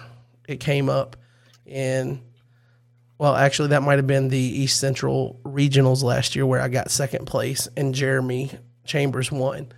But I was playing Luke Marshall and we got a ruling from Chris, who is on the elder team for that card. And then come to find out it was the wrong ruling. He pulled up the wrong errata. And it's just like, instead of getting into that, being willing to admit that a card like Morning Weep, instead of trying to errata that or something, just a clean boom, or the fact that the draw two on Endless Treasures was unhealthy, letting you go ahead and get a curse or idol or whatever it was and activate it, and then getting to draw two to go ahead and take the draw two off, things of that nature, and just be willing to not be Uh, it's almost like, especially when you're in a leadership position and everyone second guess, they second guess everything you do. And I know we all love this game. We love to play this game at the Tennessee State tournament. There was several conversations about just the state of the game that we were talking about, and it's like you don't mean to be negative about about things or questioning things, but players are just naturally interested in the game that they love and the direction of it, and we're talking about it. And it seems like if you were to just take that in a vacuum and listen to it, it's just constant second guessing leadership. And you know, Chris being on the elder team now, instead of you know getting upset at that, just enjoying the conversation and talking, engaging what other players' interests are, are, are, ideas are, and things of that nature, and using that as a resource to oversee the future of the game, I think is pretty cool. And knowing that those guys are willing to do that and walk that line to where they don't get offended by things and they use it more as a resource for them to know the the better direction for the game's future and whatnot is pretty cool. And I think like you said, getting to hear them on a podcast or interacting with them directly is something that this game has that no other game has in that exact situation where if you've got a question about the game, you could literally choose to go into a message and send a direct message to every elder that the game has. There's no one that's like off limits with that for you to ask. And you probably would get a, a response quickly from either one of them. So I think I think leadership team is definitely one of the bright spots for the game currently because even if you have questions about the game, I feel like you can be confident in the future of the game and the direction that it's trending. So hopefully other players that are returning to the game and getting to interact with leadership in a more direct way after not having that when they previously played, we'll see that as a bonus for the game of redemption. Absolutely. Like you have. I guess, let me ask you, what's the one thing that you miss the most from the old days of redemption or that, that era that you played in originally and that you wish was still around today? Hmm. Well, now you're going to make me sound like I'm uh, criticizing the elders we just spoke so highly of. Um, that's why. That's why I got that question out of the way, so we build up some equity before we go. No, to be honest, I think this, this, isn't even up to them in the first place. But uh, th- this may be an impossible dream, but I, I, will share it with you in confidence. This is just between you and I. But uh, I, I, really long for the days when you could open up a, a Patriarchs booster pack and get ten Patriarchs cards, and that was all. Um, so I get the game needs to make money and it, it needs to survive, so I'm not going to complain too much. But uh, uh, yeah, I, I, do wish we had the good old days where you got exactly what was in that set. Everything was a super pack back then. Yeah, I'm not going to lie. I'm 100% on board with you there. When I when I originally, you know, bought these starter decks and bought booster packs and I I don't know what booster pack I bought was the first one that had like older cards tucked behind it, but I the feeling the first time that happens and you don't know that it's coming, you feel like you've been ripped off a little bit because I, I mean, and then you you start to explore and it, it's it's clearly it clearly lets you know and whatnot on the packaging and, and everything, but I, I definitely see how that would be something that you would long for if originally when you played the game you got to open and it was just all all just new cards and I think the printer being, you know, print on demand now versus the mass printing is hopefully at some point we do work our way through those older cards or at some point the game is in a state to kind of just eat the cost of that, so to speak. I don't know if that that is a realistic it might be a pipe dream for both of us, but I definitely understand 100% the feeling there. And, and to be fair, I mean, let's let's be honest. Uh, five LOC cards or five GOC cards are, are, way better than than you know maybe five packs of, of what you'd get in a patriarch. So I, I really can't complain too much. Although it does, the older cards do, and I guess this is the one, the one thing is it makes it kind of the wild wild west when you do booster draft of cards that involve the classic cards that are tucked behind the other cards because you get some of that new power level, but then you see some of these cards that like you've never heard of, and this guy is like whooping you with it in booster, and you're like, what is this card, and why do you have it? Why did they print that card? And you find like these random cards that blend, and you might find like a combo piece that you would have never explored except for that. So I guess that is one, I guess, nuanced benefit of having it. It's just kind of like throwing stuff at the wall to see what fits into a deck in booster draft is kind of cool because you can come up with some crazy combinations. Sure. What's one change that you are the most thankful for over the course of the last decade plus? Like, what is there? Is there something that happened that you're like, this should have been like this from the entire beginning? Yeah, we've definitely talked about the community, and I, I think that has been a very significant change. And again, it might be on me for not being as aware of the community in the first place when I had first played. But I think we can both agree that uh, the community is certainly more visible now. It's got a much larger online presence with Discord and YouTube, and uh, Land of Redemption has definitely uh, helped me along with getting resources into my hands. And of course, we've got multiple retailers now, which uh, I don't believe was the reality back in the day. So I think that's the, the biggest change. And it, and it was always there to some extent, but the fact that the community at least feels a lot more visible, it feels bigger, more engaging. Uh, these people want me to be a better player. These people will pray for the seeds that are being planted in my play group and they're generous with their time and, and resources. It's it's phenomenal to be able to trade with people that I've never met in person, and they're extra generous when I make a purchase from them.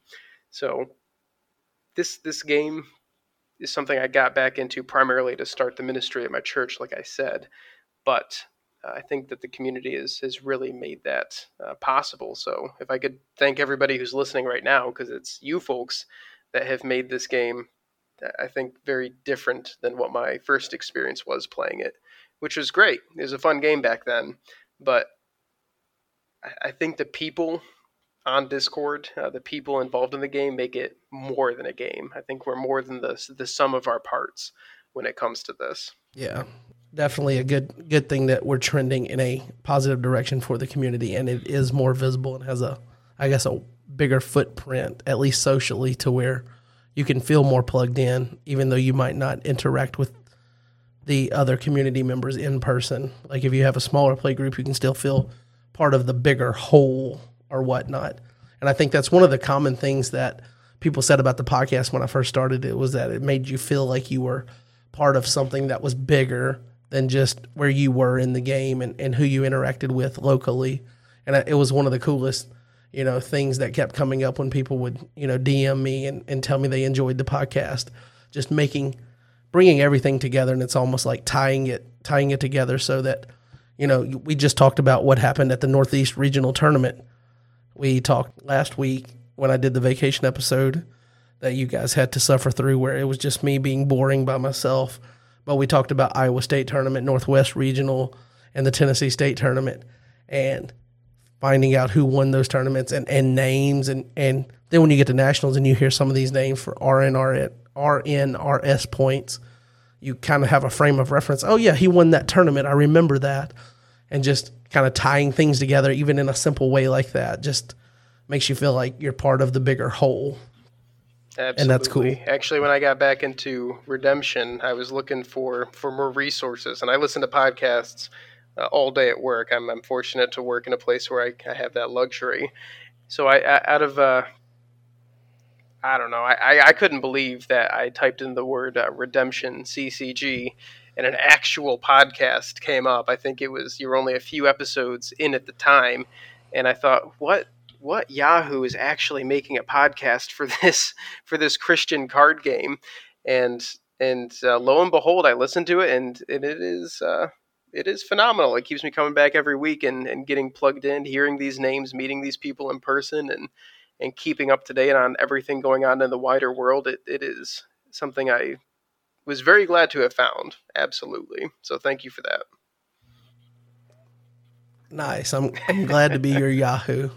So maybe I'll maybe I'll show up with a Yahoo shirt at Nationals, and then people that heard this podcast will go. get the reference. There we go. So um, let me ask you this, and just put you on the the spot because I have a I have a buddy, Jay Chambers, who most people know at least you know from afar. If you haven't interacted with him directly, he's a he's a he's a pretty cool guy. He's a he's an acquired taste in certain regards, but he does this phenomenal thing to where like you can mention something to him and he can just at the drop of a hat tell you about the best games that he's ever played in Redemption and almost like rank them and tell you very nuanced plays of those games to where it's stuck with him. So is there is there a game that you have played to where you're like, yep, I remember that's the best game I've ever played or it's the most fun game I've ever played, what however you want to choose best. But that's the best game I've ever played. And then which era did it occur in? Has it happened since you've come back to the game, or did it happen when you were originally mm. playing? All right, I, I, had to give this some thought, and, and I'm not going to lie, I don't have a good mind for uh, remembering things like specific games, specific plays after the fact. Um, I'll enjoy them, I'll remember them for a little bit, and, and then I have to stuff my mind with whatever crisis is going on at the time, so I, I tend to forget those things. But if you are willing to indulge a cheesy answer, I, I think I have an answer for you. Okay, we we do like our cheese around here, especially you know John Early being a Packers fan. When he listens, he loves he loves cheese. Uh, who doesn't love cheese? So here it is. Uh, I somehow talked my wife into helping me lead the play group. So our play group is myself, my wife, and Zach and Kim and they're both married as well. So first I had to get my wife involved, and then we could teach uh, Zach and Kim if we could convince them. So night after night, week after week, we're playing with the I and J decks because we had to start out simple, get the fundamentals down, and game after tedious game of teaching the fundamentals over and over. Um, I'm sure you've you've experienced the same thing teaching uh, your own kid and, and just teaching new people in general. It's you know, I, have been beyond this stuff. I'd like to get onto something a little bit more more engaging, more complex. But um, but she hung in there and she did this uh, pretty much every single night with me for quite some time. And then one day, uh, one game, I could see that it, it clicked. Right, you, you could see it in the face that it clicked, and her gameplay clearly showed that she was playing and also correctly anticipating my responses. Like she knew what was likely in my hand, and she was playing on the anticipation of how I was going to respond to her plays. And then at that point, we were both playing and trying to think two moves ahead of the other person because you both have I and J starter decks. You know exactly what's in each other's decks. So then you're having to plan this this higher level, the the game within the game. And that was one of the best games I think I've ever played. And I think every play, every game I've played with her since then has been the best game I've ever played. So shout out to my wife and and the cheesy answer, but I mean you gotta you gotta agree. Seeing the the light bulb go off and somebody that you're teaching and and, and investing in and, and trying to to convey some of the nuances of the game and then for that to to suddenly fall into place and then they're playing on this this higher level during the game. It's it's one of the greatest experiences you can have playing Redemption or, or any game for that matter. I'm not going to judge you on the cheesy answer there, uh, but I do I do want to just catalog that you've given your buddy Zach multiple shout outs. You shouted out your entire play group. So you're you're and now your wife. You're just going down the list to make sure you give a shout out to everybody so they don't come for you after this. You were on the podcast and you didn't say anything about me. I mean, I'm trying to grow your listener base here. You, you want people to listen, right? They're all going to listen in, in my play group because uh, you know this this is their their clinging the garment. This is their claim to fame, right? This is this is nice podcast fame by proxy. Okay, so well, let, let me say, since you answered that, and it's technically from this era of redemption, I, I guess, yes. um, being that it's the starter decks on the new card face, even though they came out around the time that you would have left the game, were I and J out before you left, or did that happen right after? Nope, they they were not out at the time. So when I picked up the IJ starter decks, I'm like, oh great, these are the these are the new starter decks. I'm gonna learn learn new redemption. Um, so yeah, yeah, definitely. Uh, technically rotation era, so I'm, I'm considering it this era that the greatest game I've played has occurred in. Okay, well, joke was on you when you thought you were going to learn about the new age redemption with those decks. You got to wait for Israel's deliverance to come out at nationals in 50 days. But what is the best game that you recall from the other era? So you, if we're cu- counting that redemption rotation era from the first time you played in that 2004 to 2011 time per, time frame. What's the best game that you recall playing? So I got got two different games, and I, I, don't remember very many games. In fact, these are probably the only two games that I really remember playing uh, back then. And one of them was at the New York State tournament. I don't remember which year it was precisely, uh, but it was a year I was stubbornly playing this fight by the number deck. Um, and by the way, I, I thought I was rather clever since I wasn't very much plugged into the community. I kind of thought that I had come up with the idea of playing uh, all the fight by the number characters, which are pretty much all different brigades, and then using all the multi brigade like armor of god enhancements so you can play it on any of them like i thought that was me. I came up with that. So um, y'all heard it here first. That was that was mine. So i was playing fight by the numbers deck. Um, of course fight by the numbers defense as well ananias Sapphira, king of tyrus and you know splash in your protection prince of this world and red dragon and such and I was playing against uh, Jonathan Greason, who also uh, recently got back into the game. I, I was able to see him at the New York State tournament and uh, I'm not sure if you you know him, but he he was a uh, multi-title national champion from back at around that time. So he was he was definitely a far better player than I was. So this is roughly around the time I think the the Foof tins came out, Faith of Our Fathers. So uh, Green Prophets were were like the hot new thing. And I was playing a match against him, and if I remember correctly, that's what he was running were these uh, green Old Testament prophets from Faith of Our Fathers. And I ended up beating him and winning my first uh, state title that day. Uh, the only play I remember from the game is kind of coming out strong turn one with the Strong Angel. Um, had, I think, one enhancement to back him up, which, you fight by the numbers, I, I was able to, to win that battle. And getting those first couple of lost souls off of the Strong Angel was enough to to put me in enough of a lead to take the game. So obviously the draw had a big influence on that game. I'm not taking a lot of credit for drawing the strong angel when my opponent didn't have a lot of numbers or CBN stuff to to fight that, but uh, it was definitely a thrilling game. Uh, first ever New York State win, um, playing against somebody who who definitely outmatches you on skill. Um, the the stress and the intensity that that game brings with it. Um, definitely a, a great game from the classic era. And then the other game is probably a, a, game I don't remember any of the details of the actual cards being played. I, I, remember it for a very different reason. So our play group back then met in a Christian bookstore, a Spirit and Life bookstore, owned and operated by Kitty Jones at the time. Uh, Mr. Miyota uh, knows her, and she actually wrote a book and, and discussed redemption in it because our play group met there so often we were playing in the back room, just a casual game, uh, no tournament, nothing, nothing crazy. Uh, myself and and uh, another kid uh, by the name of Dylan. So I was barely a teenager by that point, still quite young. And Dylan and I were playing, and in a very casual way, I was able to discuss the gospel. You know, what what is the the scripture behind these cards, and what in the world is is the bigger picture here?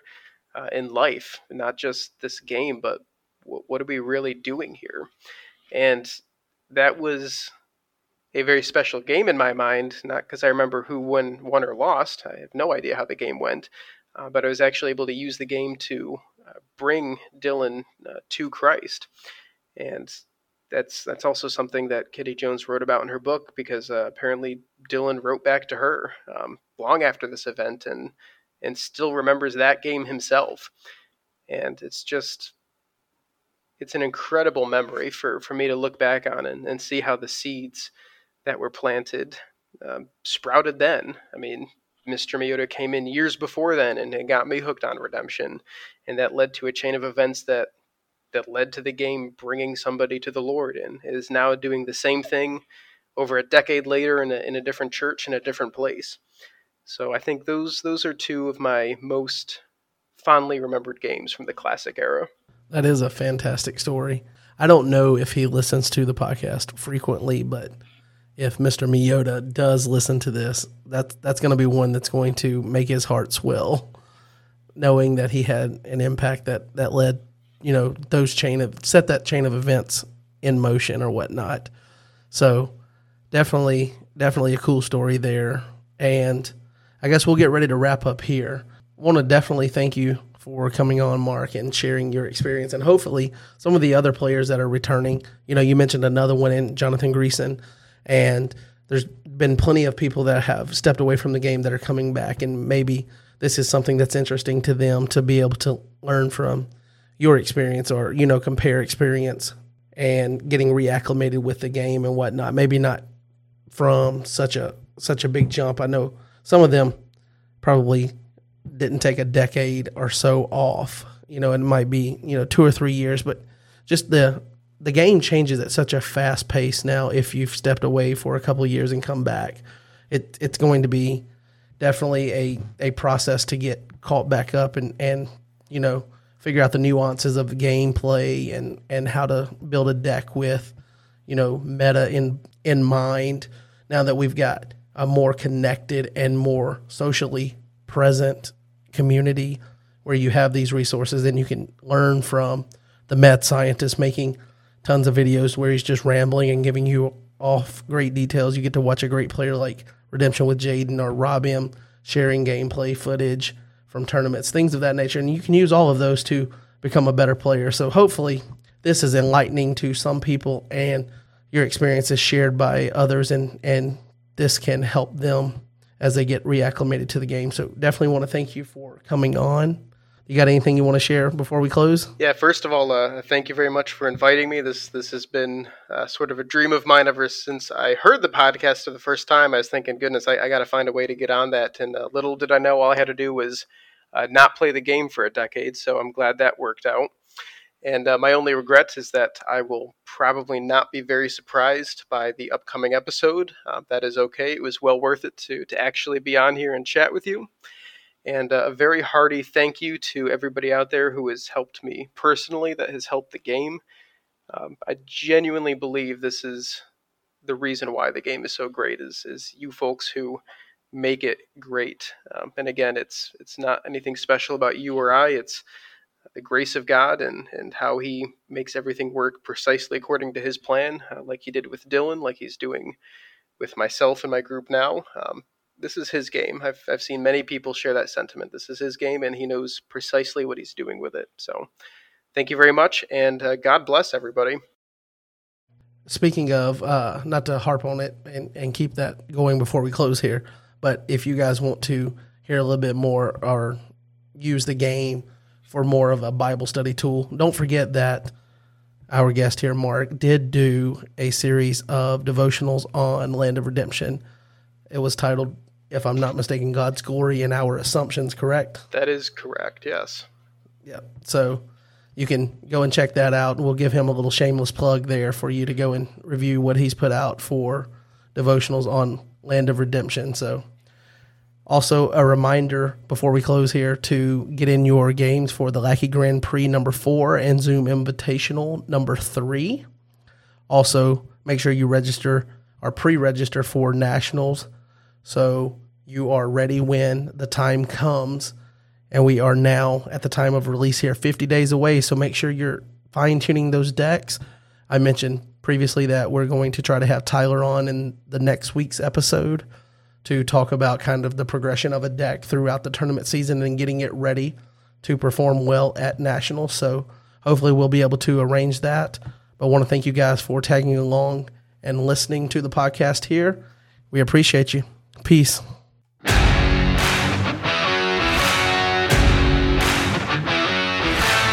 All right, guys, that's going to do it for this episode of the Threshing Floor podcast. Want to thank you guys for tuning in and listening and joining us on this episode. Want to thank Mark for coming on and sharing his perspective of getting back into the game after a long break from it and sharing his thoughts in regard to that. Want to remind you if you've signed up for Lackey Grand Prix number four, that round one pairings are up, and likewise round one pairings for the Series 3 Zoom Discord Invitational hosted by Rob M. Those are up, so make sure you get your games in if you've signed up for those.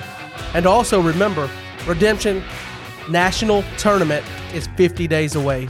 So if I leave you with one thought, it's that in 49 days, on that 50th day, we'll be standing face to face in the middle of a cornfield in Iowa. So Make sure you make your plans, make sure you pre register, and we'll see you there. Talk to you next week. Peace.